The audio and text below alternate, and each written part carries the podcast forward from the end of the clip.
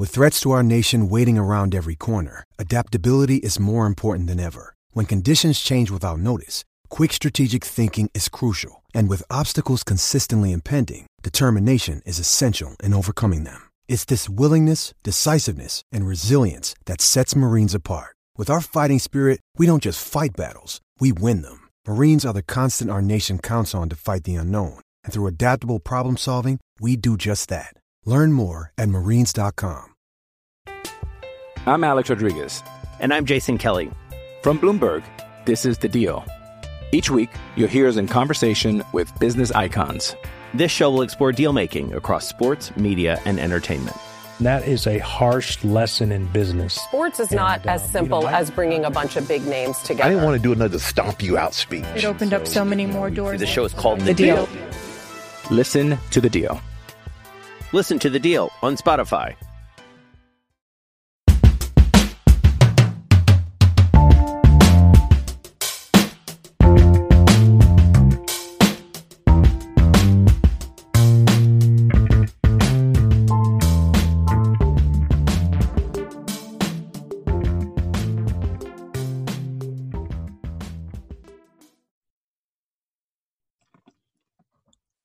Please finish this sentence for me.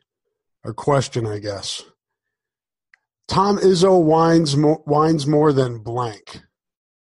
Tom Izzo whines more than blank. We'll do this in the match game game show format, and you're playing the role of Charles Nelson Reilly or Fannie Flagg. Um, it is Wednesday, February the 26th, about 11 a.m. Central Time. The morning after Iowa's 78 to 70 loss in East Lansing to Michigan State, the aforementioned Tom Izzo, coach coach of the Spartans, complained. I'm Alex Rodriguez. And I'm Jason Kelly. From Bloomberg, this is The Deal. Each week, you'll hear us in conversation with business icons. This show will explore deal making across sports, media, and entertainment. That is a harsh lesson in business. Sports is and, not uh, as simple you know, I, as bringing a bunch of big names together. I didn't want to do another stomp you out speech. It opened so, up so many more doors. The show is called The, the deal. deal. Listen to the deal. Listen to the deal on Spotify. Pretty much from start to finish of the game. Um, but I will say, I don't think officiating was the difference in that ball game. Michigan State made plays down the stretch, and Iowa did not, and it was as simple as that. And um, you know, it was a place where Iowa's now lost 21 of 22 games. It's not a place where Iowa plays well, and Iowa played well at times last night, but not well enough throughout the whole game.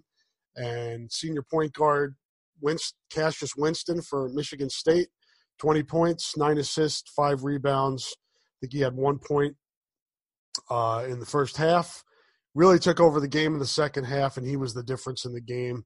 Also, uh, Tillman played real good defense, I thought, on Garza as best you can to make him work for his points. And then uh, Iowa just didn't play well enough. As simple as that. But this is Rob Howe and uh, you can you can tweet me your answer fill in the blank of tom izzo whines more than blank at rob howe hn this is rob howe publisher hawkeye nation back on the hawkeye nation podcast feed with the latest hn mailbag podcast. Questions from you folks on twitter and our hn hawkeye nation.com message boards.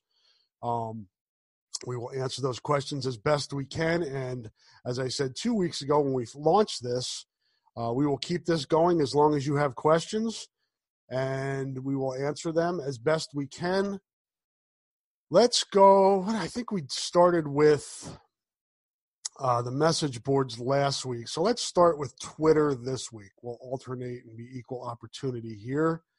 Um, ben Welsh was first in, and I'm going to go off the hashtag HN Mailbag on Twitter, as I wrote on there or, or, I tweeted last night. It just makes it easier if you guys use that hashtag for me. So if I missed your question this week, it's probably because you didn't use that hashtag. not to be a, a an ass, but it just kind of makes it easier if I can just hit that hashtag and then look at your questions in order. So uh, we're not running a two-hour podcast here, which I think is just too long. Um, so Ben Welsh uh, is was the first up. Uh, must have hit this thing right as I uh, tweeted my request for questions. Ben Welsh, Go Hawk 11 on Twitter.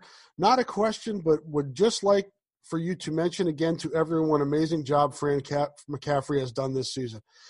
I think he has done a great job, and I, and we'll come to some questions about you know strategic approaches, how he he approaches things strategically, things like that, with some of your other questions. But I just think overall he's right there for Big Ten Coach of the Year. Uh, he's done an amazing job when you look at the injuries with this team, uh, the shortened bench. Uh, and I think you have to give him credit. You know, I, I know a lot is made of Luka Garza's off-season workouts with his dad and his relatives, and those are all super important. But Fran McCaffery gets knocked sometimes for not developing guys. You have to give him some credit for the development of Luka Garza, uh, C.J. Frederick, um, even Joe Toussaint this year, I think, is getting better as the year goes on. And then on down the list, obviously, he's developed his son, Connor McCaffery, pretty well. Connor played really well against Michigan State. Uh, 11 points, seven assists without a turnover, and three steals. Um, we had him on the uh, the um, Big Hour podcast on KGYM last week, Connor McCaffery, that is. And uh, I know some people had asked me when he's going to quit basketball and go to baseball. He has no plans in doing that. I asked him directly, and uh, he shouldn't. He's good at both sports, play both as long as you can. You only live once, and uh, I think it's kind of neat what he's doing. But thanks for the statement, Ben. And, and yes, Fran is doing a great, great job. Uh, Dylan, uh, DM McBride, 77 uh, D McBride, excuse me, 77 on Twitter. Dylan, similar to my question last time, what is your least favorite college town or stadium to visit? I'm going to keep this in the Big Ten, although I've I've visited other uh, universities and, and, campuses and towns uh, outside of the Big Ten for covering Iowa, uh, which I began covering Iowa sports in 1997. It's probably it's it's probably going to be and I'm going to fully admit here that this is selfish for somewhat selfish reasons because I factor in the drive and or travel to these destinations. Um, and believe me, Penn State is a miserable destination just in terms of logistically getting there.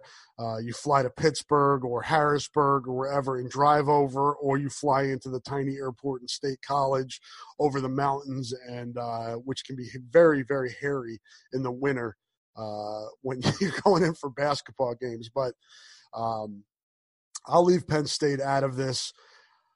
I'm going to say, and I apologize to anybody from the Hoosier State who listens to this, it's probably one of the Indiana places, West Lafayette or Bloomington. Not that either one of those towns are some of, you know, I would classify them as the dregs of our country, um, but just logistically tough to get to both of those places. And the stadium, the stadium, Ross-Ade is better since they renovated it. I will admit that, uh, particularly the press box but the me the, the media room they have an outpost like a it looks like a shack in the back where they put the visiting team. It's just it's embarrassing for purdue and they should do something to change that. And then just the i don't know not a great atmosphere there.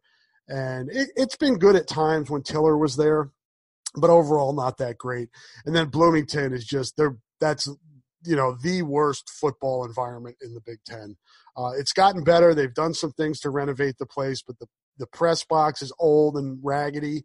Um, so I would probably, Dylan, choose one of those two. If I was leaning one way or the other, I would probably lean towards Bloomington just because of it's there's no easy way to get there and i think the the stadium environment is worse there than it is at purdue overall but thank you again for your question, as I as I was thankful for your question last week. So keep them coming.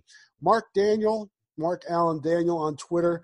Why doesn't Iowa, per, parenthetical reference Fran, look to get Joe W. Joe Wieskamp, and here's a logistic or um, a stati- uh, excuse me, a tactical uh, question about Fran that I spoke of earlier. Why doesn't Iowa Fran look to get Joe Wieskamp posted up on the block to get him away from the pressure of the perimeter? Part of the reason, Mark, is that that's where Garza operates a lot of times. And when you're starting Kriener as well, you've got two guys that, yeah, they can shoot three pointers, but you really would rather them operate on the blocks. So fitting Wieskamp in there is going to make it that much more difficult.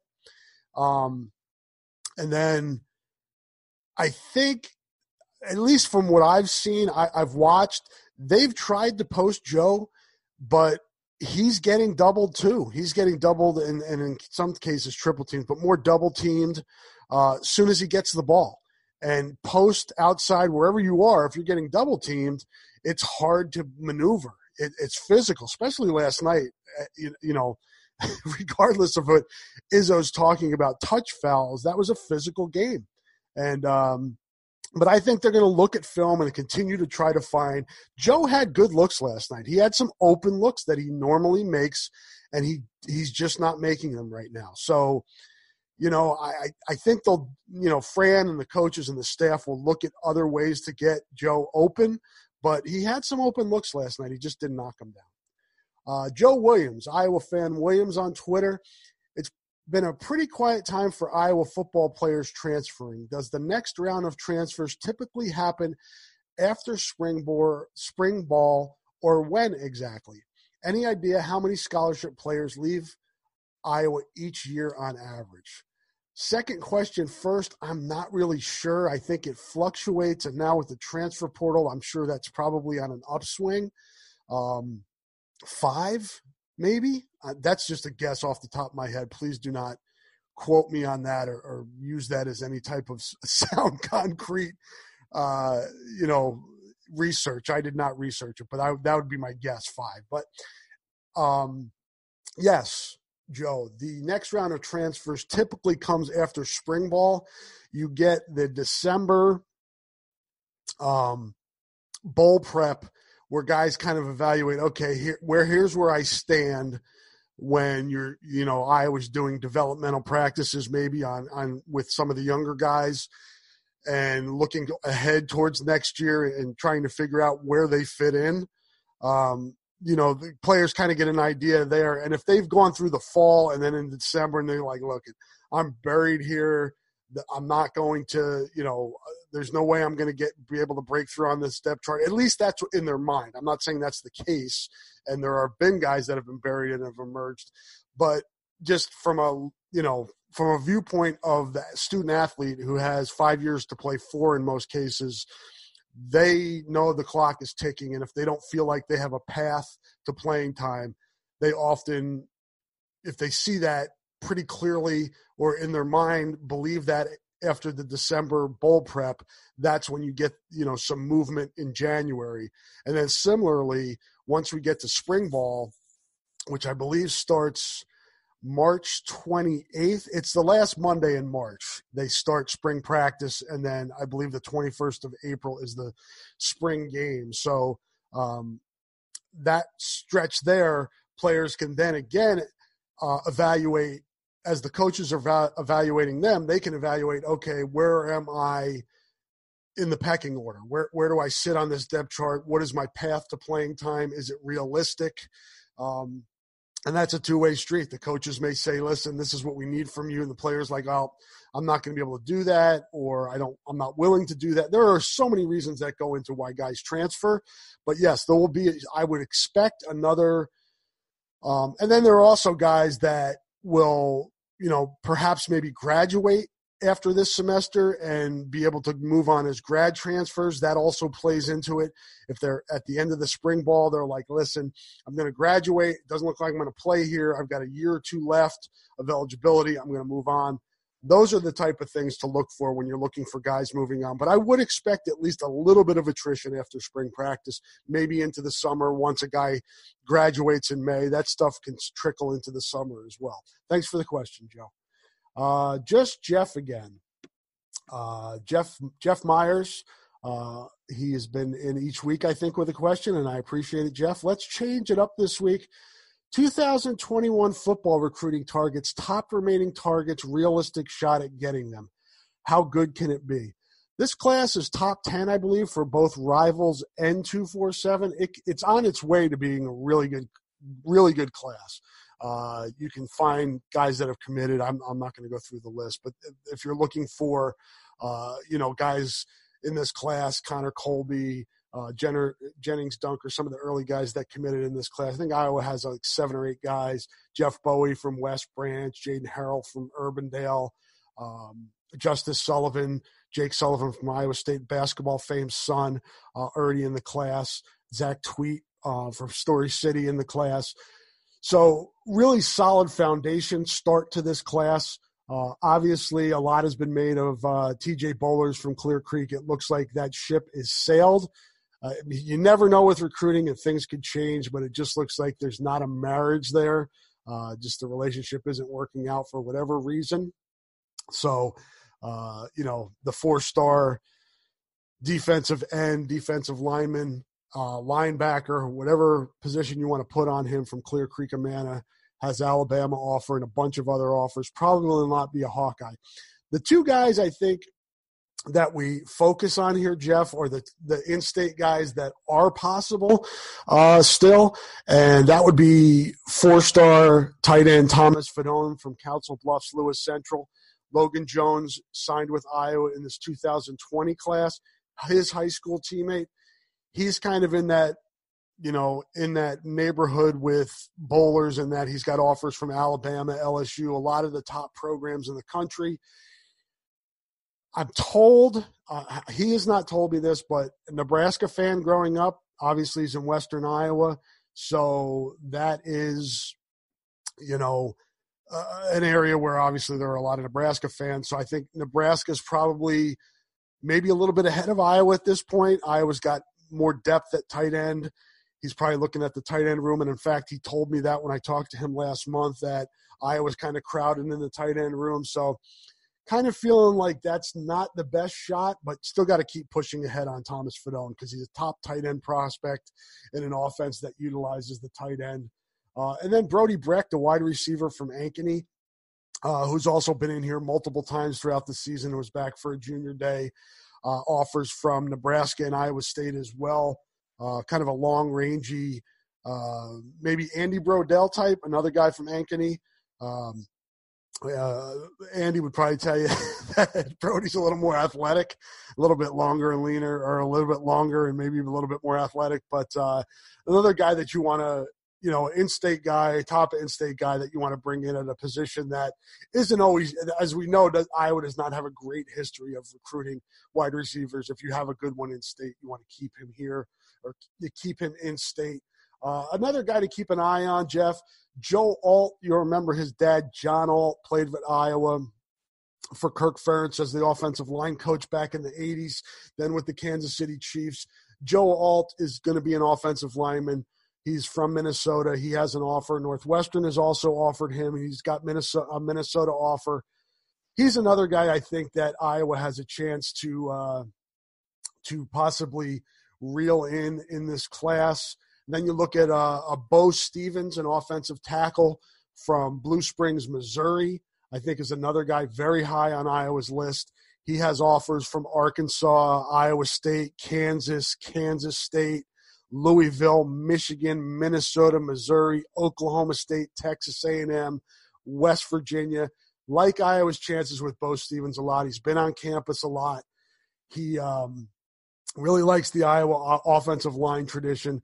So those are some names I would keep an eye on, maybe with possibilities somewhat. I left Griffin Liddle out to uh, uh, state champion wrestler last week uh, from Bettendorf. Also is already committed in the in the uh, 2021 class. Excuse me. So those are some names. There will be others that pop up, and there are others out there that Iowa is actively recruiting, and offers are still going out in that 21 class. Um, Keegan Johnson is another guy uh, from um, from uh, excuse me uh, Nebraska, who Iowa likes a lot. I believe he may have trimmed his list last week, and Iowa was in the top three. Son of a Nebraska player, though. And then it would be remiss of me. I wrote a story on Cooper DeJean uh, from Ida Grove last week. Really good athlete. I was recruiting him as a safety. Um, Iowa is his. He grew up an Iowa fan. Uh, Iowa is his only Power Five offer to date. Um, he is a guy that I think will be a Hawkeye eventually, and uh, really, really, really intriguing package. You, I, I encourage you to go find the story I wrote on him. I believe I published it on Saturday, and look at the basketball video that I put in that, and of, of this kid dunking uh, pretty effortless, effortlessly. Um, really good athlete. Somebody brought up Tyler Sash on Twitter comparison. That's what popped in my mind. Um, so Cooper DeJean from Ida Grove. Keep an eye on him. Thanks for the question, Jeff. Hawkeye State, State Hawkeye, at State Hawkeye Twitter. Do you agree or disagree with this statement? Kirk Ferentz will remain Iowa's football coach until Abarta agrees he will hire Brian. I don't think it's that rigid, Hawkeye State. I don't think no, Kirk's going to coach until he's 90 uh, because Barta hasn't hired Brian yet. I think I think all the parties, and this is just speculation. I don't know. Nobody's ever told me this. Kirk wants Brian to succeed him at Iowa. And that's I, I, why wouldn't he? It's his son. It's a program that he played for. Kirk has been here, you know, if you take into the him being an assistant and head coach over 30 years with the program, of course he wants to keep it in the family. Uh, that just makes sense. But I don't think anybody's holding a, a gun to Barta's head saying, hey, I'm staying here and you're paying me four or five million dollars a year until you hire my son. It's got to be earned to some degree. It just, it's not a success. There's no succession plan. Maybe that happens maybe that happens in a year or two where Iowa's done well enough over, you know, we've seen this four, I guess, five year stretch of 47 wins. Maybe that continues for the next two or three years. Kirk will be 65 this year. He's 67, 68. And, you know, they figure, okay, now we can name the succession plan. Now we can have the coaching waiting in Brian. He's been the offensive coordinator now for six or seven years, and it makes more sense. But I do not think I would say I disagree with the statement. Kirk Ferentz will remain Iowa's football coach until Barta agrees to hire Brian. I do not agree with that statement. I think Brian may end up being the next quote coach, but I don't think Kirk's going to hang around until Barta agrees. Really nice guy on Twitter at Yanezi underscore. I saw people questioning if he would have if we would have beaten MSU with CJ. I don't think that's the right question to ask with Wieskamp going one for eight. Each one of the misses down the stretch, including layups, would have been huge with the Spartans clawing back. What is going on with him? He's in a shooting slump, and he's getting a heck of a lot more attention than he's gotten in the past.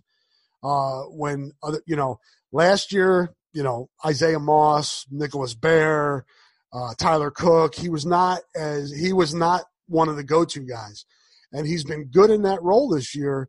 But now with C.J. Frederick out, and and Garza, there were there was another, you know, there was a there was a snapshot photo at Minnesota with five guys guarding Luka Garza at one point. Last night, I think there were four guys on at, from Michigan State on Garza at one point. It's just he's gaining so much attention that the next guy is Wieskamp but the problem is teams are are so willing to let Connor McCaffery and Joe Toussaint and even Ryan Kriener and Bakari Evelyn and Pemsl, all those guys, they're just going to let them. They're they're perfectly fine letting those guys beat them and taking Wieskamp and Garza away.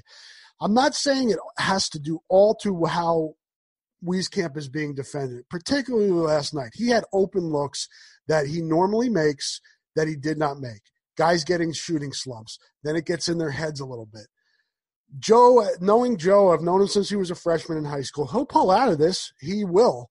And in listening to Fran's post game last night, he was a little displeased with the amount of physicality that went on. But that's playing Michigan State in East Lansing. They're going to clutch, grab, hold. and they did that at Minnesota with uh, Joe as well.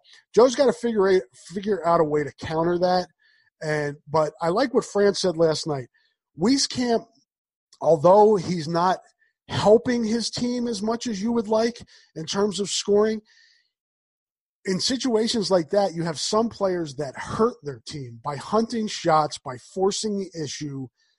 For the most part, Joe is not doing that. He's giving it up and letting other players have open looks and having a chance to help the team. And he's not hurting the team.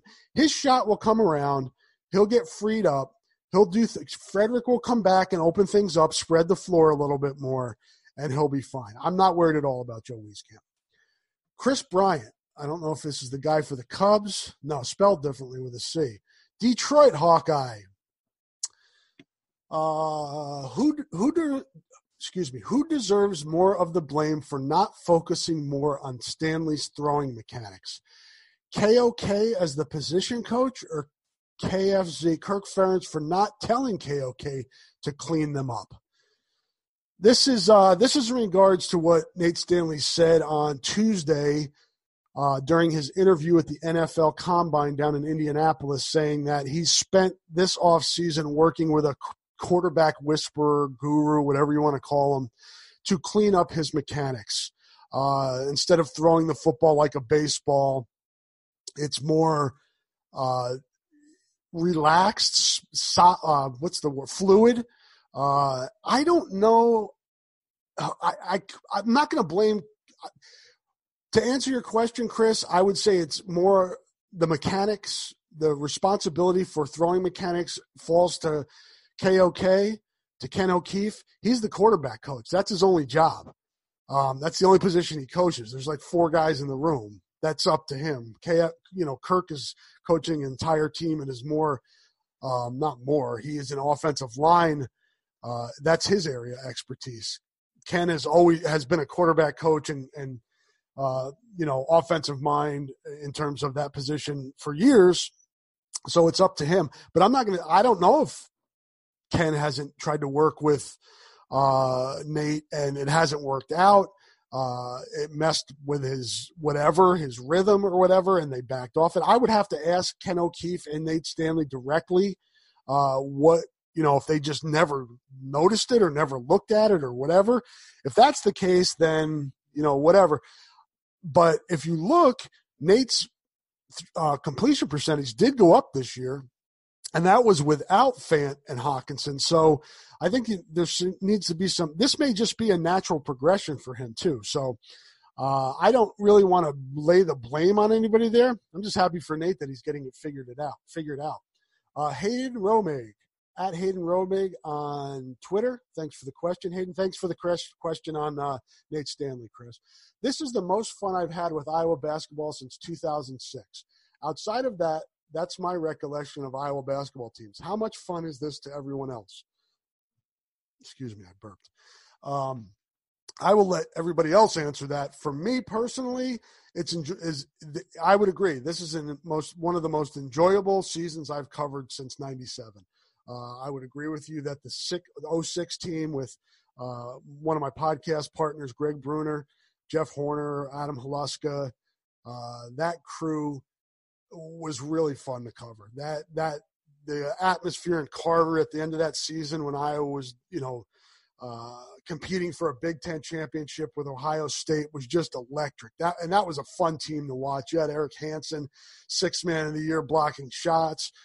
Um, or maybe Doug Thomas was the six man of the year. Either way, Thunder Doug Thomas with the thunderous dunks. Uh, that was a really fun team. This team is just I think this team was it was less there was less expected of it. I think that plays into it, and it's just a, it's fun to watch him grind. And then, you know, Luke is the best player I've seen in my time covering Iowa basketball. I'm not going to. I, know the color commentator for ESPN, whose name I won't uh, share because I don't like him, said that Garza is the best player in the history of Iowa basketball. Yeah, I mean, if you're going awards wise, he has a chance to do that, but I'm not going to say he's better than Ronnie Lester uh, or other guys that would come up in that conversation. Uh, Luke is having a great year, and I think you have to put it up there with some of the great greats of all time, uh, clearly, and especially if he wins National Player of the Year. Uh, but this is a great and it's a fun year, and I hope that people are taking the time to enjoy it, Hayden. I, I hope it's not, you know, because, you know, you see, and I get it, people are upset after losses and, and they sometimes overreact. But this has been a really fun basketball season that was unexpected. And you have to soak these up because you just never know. Not, not, next year is not guaranteed. I know quite a few people are trying to look to next year and think about the possibilities, and that's great. And it may turn out to be even better, but it may turn out to not be as good. You don't know which guys are coming back. Injuries, as we saw this year, are part of the game. Enjoy now. Enjoy today. Enjoy what this team has a chance to do here down the stretch with two more home games and then the finale at Illinois, the Big Ten tournament, and then the NCAA tournament. Let's enjoy this team for what it is and what it's accomplished because it's pretty special. DC Hawk, DC underscore Hawk six on Twitter. There has been so much buzz the last few years about Ferentz retiring. Nick Saban is four years older, and I don't hear the same buzz. Maybe there is in Tuscaloosa, but why do you think there's been so much buzz around Ferentz retiring when he's in a good health and seems happy? That's a fair question, DC. I don't know. I think there's probably talk about it in Alabama that we don't hear. Um, but Saban's competing for national championships annually. Uh, he hasn't been as at, Alabama as long as Kirk has. Uh, his son is not the offensive coordinator, so people are thinking, uh, you know, the retirement's imminent because they're waiting for, you know, the succession plan to happen, which I talked about earlier. That's the that I'm not saying that's happening, but that's in people's mind why people are they're the buzz you talk about is happening. Um, but Kirk, I wish I, you know, before I was going to do this podcast earlier this morning, I went out, took a nice walk today, uh, try to try to walk every day, exercise, and I'm not even close to as in good a shape as Kirk Ferentz is, and he's whatever 13 years older than I am. Um, you know, I walk. What I walk today? I walked almost four miles today. Pretty good jaunt out here in the 20 degree weather. Um, and I'm still overweight and not in as good a shape as, as Kirk Ferentz. But I had yogurt with berries this morning. That's kind of my morning. I try to eat healthy early in the day, and then it goes downhill from there. I tell my wife that I eat healthy early in the day so I can just drink beer and eat unhealthy in the evening, and that's why uh, I need to exercise to keep myself somewhat at a you know respectable weight, I should say. Um, and those that have seen me probably say 52 that guy looks like he's 65 um, but yeah i i don't and people ask this and i think it i mean he's 65 so i think at this point you you know you you can he's he's closer to the end of the road than he is at the beginning. You just don't know when that is and i think kirk could comfortably coach five more years without unless something happens to him physically health wise he's sharp as a tack. He's having fun. He's got younger guys in his program coaching. Um, and I think he's, you know, he's enjoying this. They're having success. Program's in a good place right now. So I do not see it happening in the next year or two, maybe three. You start to look at it a little bit more. Like I said earlier, depending on what the trajectory of this program is. But let's see. I, I don't. I think we, we've got Kirk for at least a couple more years, and and I would not be surprised if it runs out to five or more. Uh, Mark Duff. Did I get one from you already, Mark? Are you back? No, I mixed you up with somebody else, maybe. Um, Mark Duff at Dial 54, another frequent uh, contributor here to the Mailbag podcast here on HN. Mark Duff asks Is CJ Frederick's ankle injury on the same foot as his stress fracture? It is not. It's the other foot. Um, so he's hurt both feet this year, which is not good, but probably better that the injury of the ankle did not come. Uh, it wasn't a stress fracture for a stress fracture either, Mark. It was a stress reaction, and they were hoping to keep it from a stress fracture which they did. So thankfully, or his season would have been done. Make sure I don't have any more questions here. Uh, see. Uh, uh, I don't see any more here without the hashtag. Uh, all right, here is one without the hashtag. I'm going to get you this week, Pet Rescuer at Hawkeye WNC, but you got to use the hashtag next time, or I'm not going to get you. it's a threat. Scale of one to ten, how concerned are you about Joe Wieskamp's slump extending into the postseason? And will this slump increase the odds that he returns next season? Last part of that first, I don't think it plays into it because it is a slump. I don't think it's like, you know, trying to think of a pitcher in Major League Baseball history that's lost his control and never regained it. He'll get the shot back and he'll be fine. He's going to go through the draft process. He's going to test, he's going to work out for teams and they're going to give him evaluation. Then he's going to make a decision. So I don't think that's going to increase his odds of coming back. Uh, I'm not over. I said this earlier, pet rescuer, that I'm not overly concerned with this. So refer to my previous answer. I, does will it extend into the postseason? I don't know. That's hard. For, I can't predict that. I think he will break out of it before then, though. But that's just me speculating. Oh, sorry, tasted like uh, yogurt. Uh, why does Fran consistently wait two or three possessions too long before calling timeout? This is Nikki French at the Nikki French on Twitter. Again, not using the HN mailbag hashtag. Nikki, I will not. Next, I promise you guys, I will. Uh, I will not use. I'm not going to answer your questions if you don't use the hashtag next week. This will be the last week I do this. So, uh, yeah, I've had complaints with Fran waiting to use timeouts. Um, he likes to have them at the end of games. Um, and in this case, this year, I'm giving a giving a little more leeway, and I know that's kind of the narrative that's been out there about his timeout usage that's been built up over the decade he's coached here. But this season, I think, is a little bit different, just because he's most nights been playing seven guys, and you need to use those timeouts sometimes for rest, particularly like last night where you're playing Luka Garza almost the entire game. I think he sat for whatever it was, you know, 30 seconds, maybe less than that. Um, so he's using them. He's trying to to to use them in the, for those situations as well. But yeah, that's just Fran's thing, and I think it's going to be his thing. He's going to use them when he feels like he needs to use them, and uh, my guess is people are going to disagree often with when he uses them. Let's see here.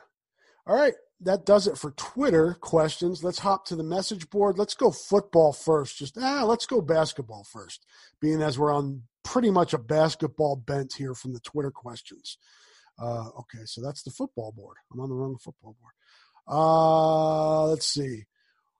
Hawk in Arkansas wants to know whatever happened to Jacob Jakes. I think he's still in the area. Is he selling cars. Crap. I um I see him around occasionally, I think. Um, I also see Joe Firmino around sometimes. I know he sells cars. Maybe I'm getting him mis- mixed up with Jacob Jakes. I'll look into that for you, Arkansas, and I'll get back to you. Spider Rico on our Hawkeye Nation message board. Um, and if you don't know who Spider Rico is, I'm not telling you. Google it. It's um, it's a great character, um, and I'm troubled by his avatar, which is that it guy from Stephen King movies with the balloon. Freaks me out. Um, Spider's got four questions. I'm going to try to zip through these somewhat quickly here because I don't want this thing running on too long again. Uh, is is Joe JW Joe, Joe Wieskamp just going through the typical sophomore slump, or is there more going on that than you think? I touched on this earlier, Spider.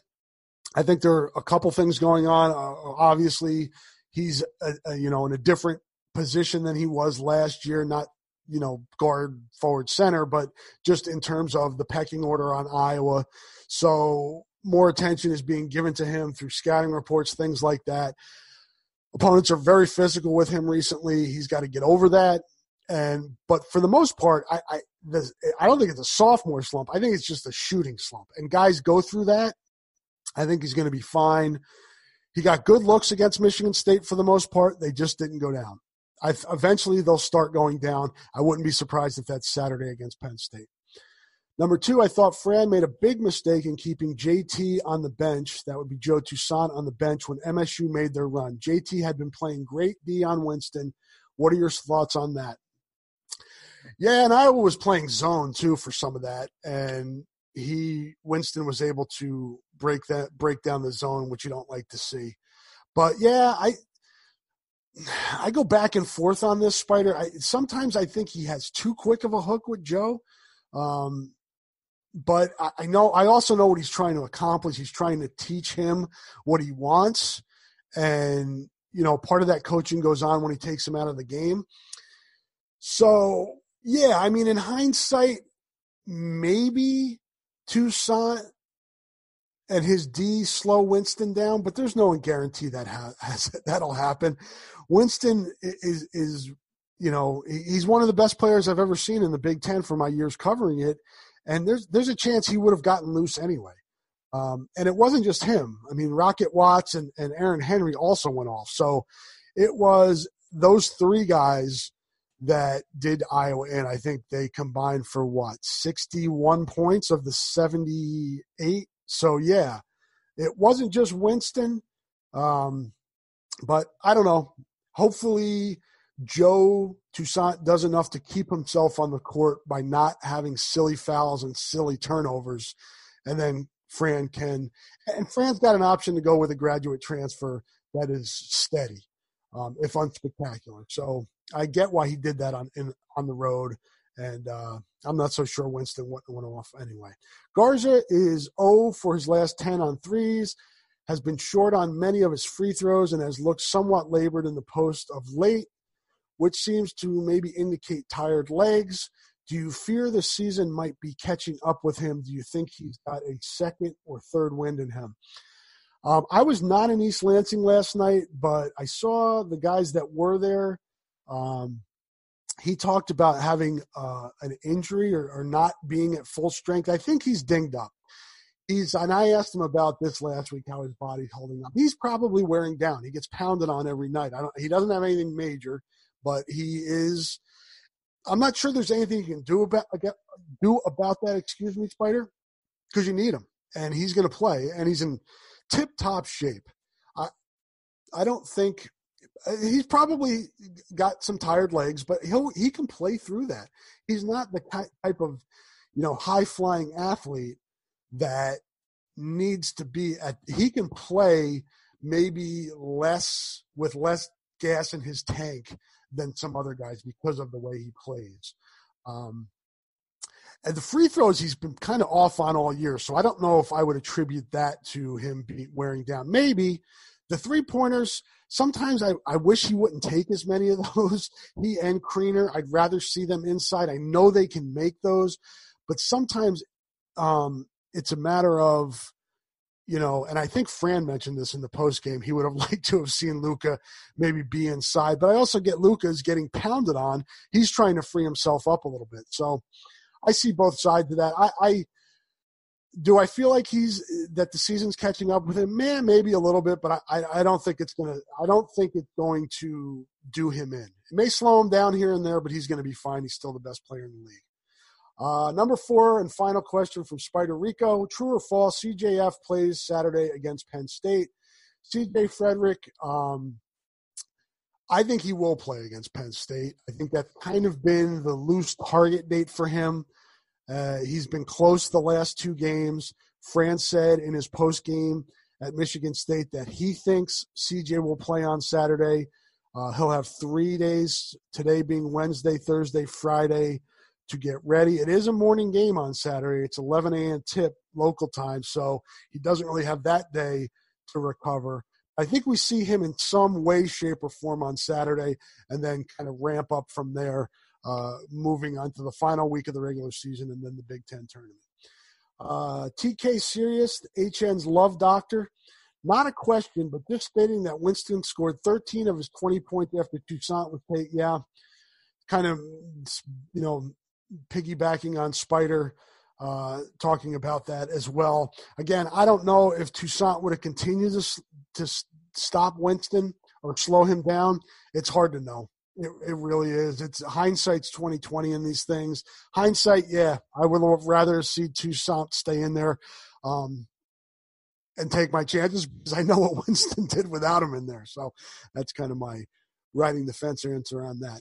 In good company, a well-known member on the message board and, and, an excellent contributor to the site and somebody I appreciate having on there. I appreciate all of you guys. Um, just figured I would say that. Um, that I do appreciate you guys because sometimes I can be a little bit uh, poopy on the message board if I'm in a bad mood. Uh, let's see. Text messages from people. With three games of the regular season left, what is the highest seed you see for the NCAA's and what is the lowest seed you see? Floor ground kind of deal. Uh, at this point, probably four would be the highest. And I would, eh, it's hard. It's so hard to say because it's not, doesn't happen in a vacuum. It's going to depend on what other teams in the Big Ten do, do as well. It's not just Iowa. Um, and then also what I was able to do in the the Big Ten tournament, where we get all these teams on a neutral court finally, and home court advantage is out the window, and we'll see how these teams hold up against each other uh, on an even playing field, so to speak. Uh, but I do think the high is probably a four at this point. I I would be really I don't see a three unless they ran the table in this and then maybe made it to the Big Ten champion because I think Maryland right now is projected as a three seed as the Big Ten champion. So I would probably say four, probably more likely a five, possibly a six. And then I think probably the, the back end would be a seven. And I guess if they completely went in the tank at eight, I don't really see that happening. I would say somewhere between – four and seven. I know that's kind of a wide range, but that's a, what kind of season we have in college basketball. It's, there's still a lot of, I think, usually at this point we have a clearer picture in good company, but uh, you know, there's just still a lot. To, we just look at the Big Ten standings. We have to see how this thing's going to shake out. I mean, Michigan State, which beat Iowa last night, still has to go to Penn State and Maryland, two teams that already won in East Lansing. So that's going to, we'll see how that shakes out as well. Sorry, I needed to take a drink. I was getting dry mouth. It's not easy doing these podcasts by yourself. Um, and uh, I do talk to myself too, if you were wondering. That's why it's uh, I'm able to do the podcast by myself. All right. Uh, Nike Hawk 21, another staple of the Hawkeye Nation message board. When does spring practice start and what are the what are your top three storylines for Iowa football this spring? I mentioned this earlier, Nike. I believe it is the last, let me pull up my calendar on my phone here. It's the last Monday in March, whatever that is. Um, Kirk has kind of gotten to the point where he really likes, oh, it's March 30th. It's not the 20th. March 30th will be the first day of spring practice and it goes through it looks like April 24th will be the spring game. Kirk really likes moving this thing to April and having most of most of the spring ball being in April. And I think that's smart around here. The weather's a little bit better. You can get more high school kids in here on spring break for visits, recruiting visits. So I kind of like that as well. Last year, uh, no open spring practice because they were resurfacing uh, the Kinnick Stadium, but this year there will be. Uh, so he, he's kind of gotten into that uh, groove of having the Friday night um, spring practice game, what have you. And uh, so that'll be again on April the 24th, and spring practice kicked off on March the 30th. And look on the site, we'll have, uh, we usually get the position coaches all throughout the spring, and Kirk kicks it off with a press conference. And uh, we'll dig into that then. As far as storylines, you know, you could. I, I, think the quarterback is obviously one, but when Kirk came out in January and said that it, that Petras had a significant lead in that race, it almost seemed like he named him the starter. There's really, I don't know how much we're going to glean from the spring in terms of that. So I don't. I mean, it's a storyline. All eyes are going to be, and conversation is going to be on how good Spencer Petras can be taking over for a three-year starter in Nate Stanley. So I think you have to make that one of the storylines. Um, I'm trying to think of what else. For me, defensive line, what develops there. Uh, losing seven starters over the last two seasons they've got to build a depth chart there. They really do. They have to. I mean, you have Golston coming back as the lone starter. Where does every, especially on the other end, who fills in for AJE? Uh, you know, you would expect, you know, um, why am I forgetting his Daviyon Nixon? You would expect him to be one of the starting tackles. Probably Austin Schulte, Noah Shannon in that three man rotation. But then where do guys like you know Logan Lee and John Waggoner and Van Valkenburg and Joe Evans. You just have you got to, and there's more. There, you, where do all, how are all the, the, the competition there this spring? To me, may be the biggest storyline for me. How does that shake out? Um, and then offensive line. We and I I'm not breaking any ground here. It's Iowa football, so why not be in the trenches? Uh, but I obviously I, I, talked about why the defensive line for me, uh, just because there's been so much uh, turnover the last few years, and then losing Tristan Wirfs, bringing in Coy Cronk. Uh, you have Alaric Jackson back in Linderbaum, but other than that, you just where what's going on in those other three spots, and you've got that group of, you know, Kallenberger and Cronk and Kyler Schott and Justin Britt and Cody Ince. Um, uh, what's his name? Why am I forgetting? I can see his face now too. The kid that hurt his leg and missed last year, Banwart, is back. There's a lot of names there too. How does that shake out? Are there rotations? So to me, the, the, the offensive, defensive line, and quarterback, Iowa's in pretty. At least we we think we know what we have at receiver. The running back room is pretty pretty in pretty good shape think the tight end room is in better shape than it was last year. Um, fullback will be a question mark, but nobody ever talks about that. And I'm going to have Brady Ross on sometime to talk about fullback. Um, linebacker will be a position of, you know, uh, a spot to watch, as will defensive backfield with Stone and Ojemudia moving on. But for me, it's those the the the there's so many guys and so many names on the offensive and defensive line. How does that shake out, and how much progress can Spencer Petras make in this spring? And then you know even Padilla has to start moving forward now you know. And then when Deuce Hogan gets here, but more in the spring, we're talking about.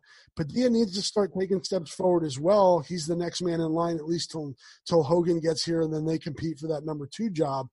But uh, that quarterback room now isn't very full, and there needs to be and doesn't have any experience. So that that needs that's a big deal in the spring. That whole group needs to take a step forward. O'Keefe for Prez, how do you anticipate the coronavirus will impact Coach Ferentz chewing gum brand? I don't know. Does his does his gum come from China or does it? Uh, I'm not answering this question. Um, predict when Wirfs and AGA. Uh, this is Spider Rico back again. Spider, you're extending this podcast. Um, but he's got three more, and I'll zip through these real quick, being he took the time to ask. And if you want to turn off the podcast, you can do that. Predict when Wirfs and AG, AJE get drafted. I say Wirfs 8 to the Cardinals and AJE 27 to the Seahawks. I could see that for Wirfs. Um, we still have to see how they test out, but I think both of these guys are going to improve their draft stocks with the offseason process just because of the, the, the, the makeup. They're both just great guys. Excuse me. And then I think their athleticism is underrated. And I don't know if that's because they're come from Iowa or what, but I think both of those guys are going to test out really well. I think I think Epenesa goes before 27. If he's at 27, I think you'll have people all over the place trading picks to get up to take him. I think he's probably I'll say I'll do it this way. I'll put Wirfs in the I, I think eight's a good starting spot. I put Wirfs in the eight to fifteen range. No, I'll put Wirfs in the eight to twelve range, and then I'll put Epenesa in like the the 12 to 20 range somewhere in there. Maybe that's too broad but i will i'll i'll, I'll tell you what Spider. i'll come back as we move through this process and um, get a better picture. I'll, I'll maybe make some predictions on where i think those guys will go as we get close to the draft.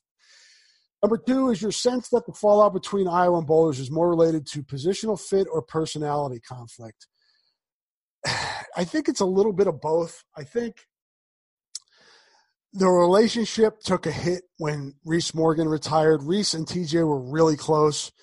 And when Reese retired, I don't think there was somebody there from Iowa to pick up the ball. And maybe that's unfair because they, they're starting from scratch. So they're obviously not going to have a relationship where the relationship of TJ and Reese were or was.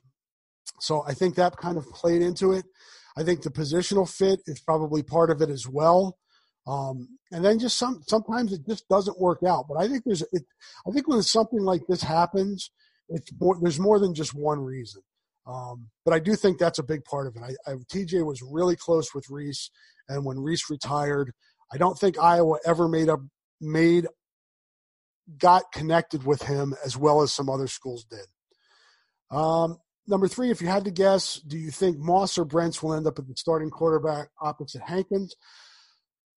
This is a good question too, Spider. I will say Moss because, and the reason I say this is because he was the guy that came in last year uh, when there were injuries, um, and when Hankins got pulled, I think for one game. My memory's bad with that stuff, but there was a, a, an occasion where Moss did come in ahead of Brents.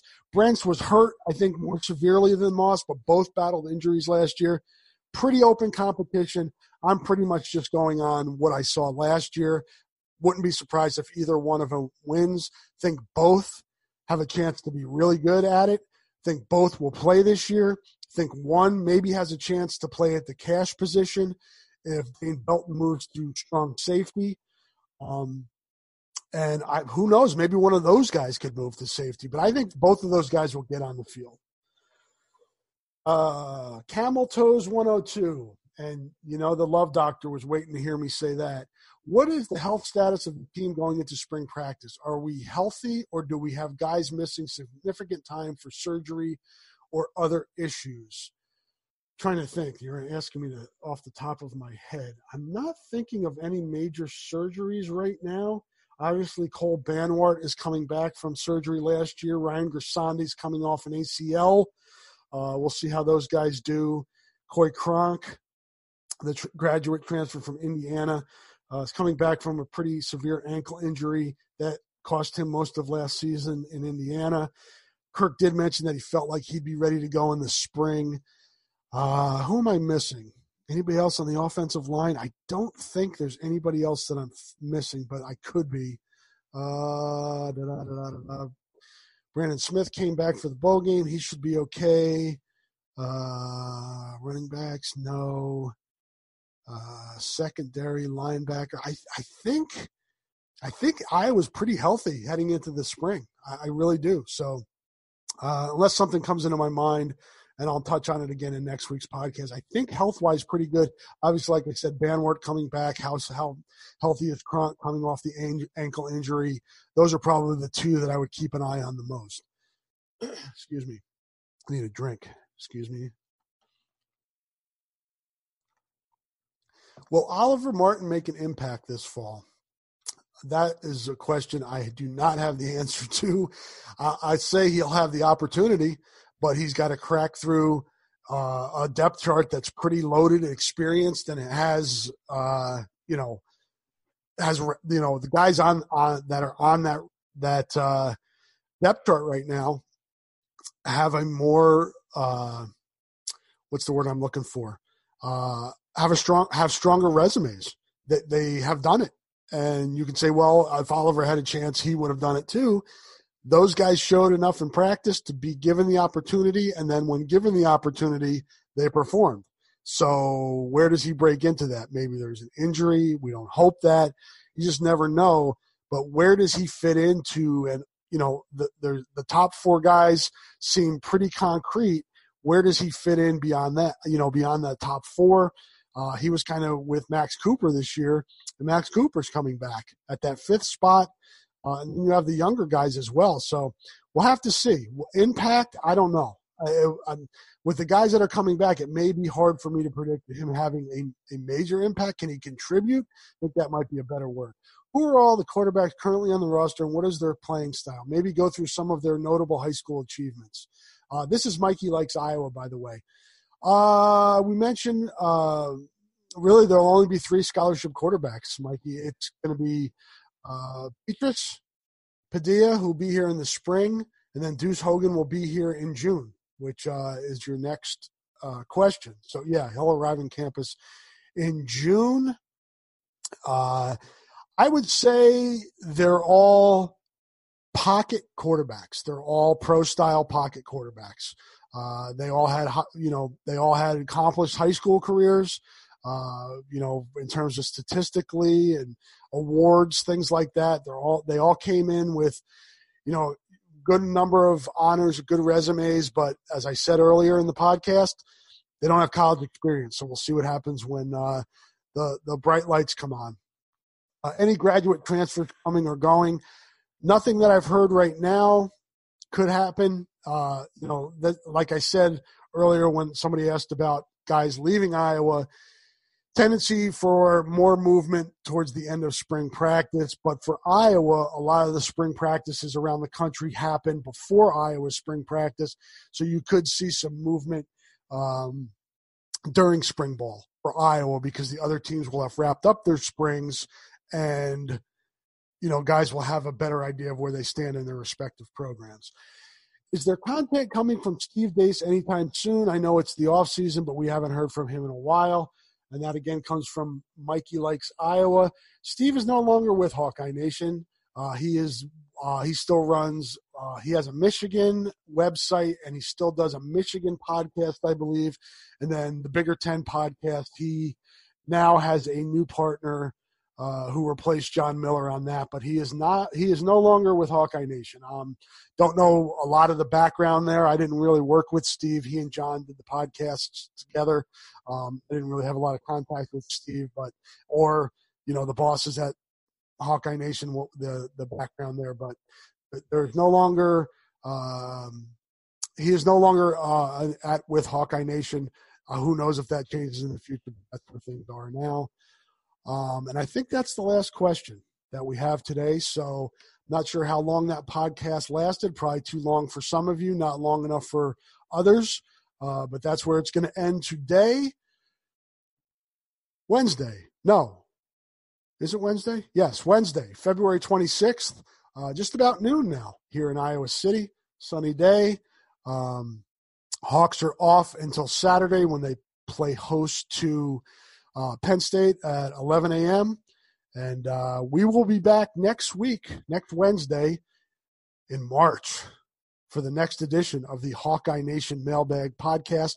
We will have other podcasts this week on the HN feed. So please check back and give us a listen. Give us a like on the iTunes and wherever else you get your podcast. That would be much appreciated. Thank you for joining us again. Thank you all for your questions, and we'll talk to you soon.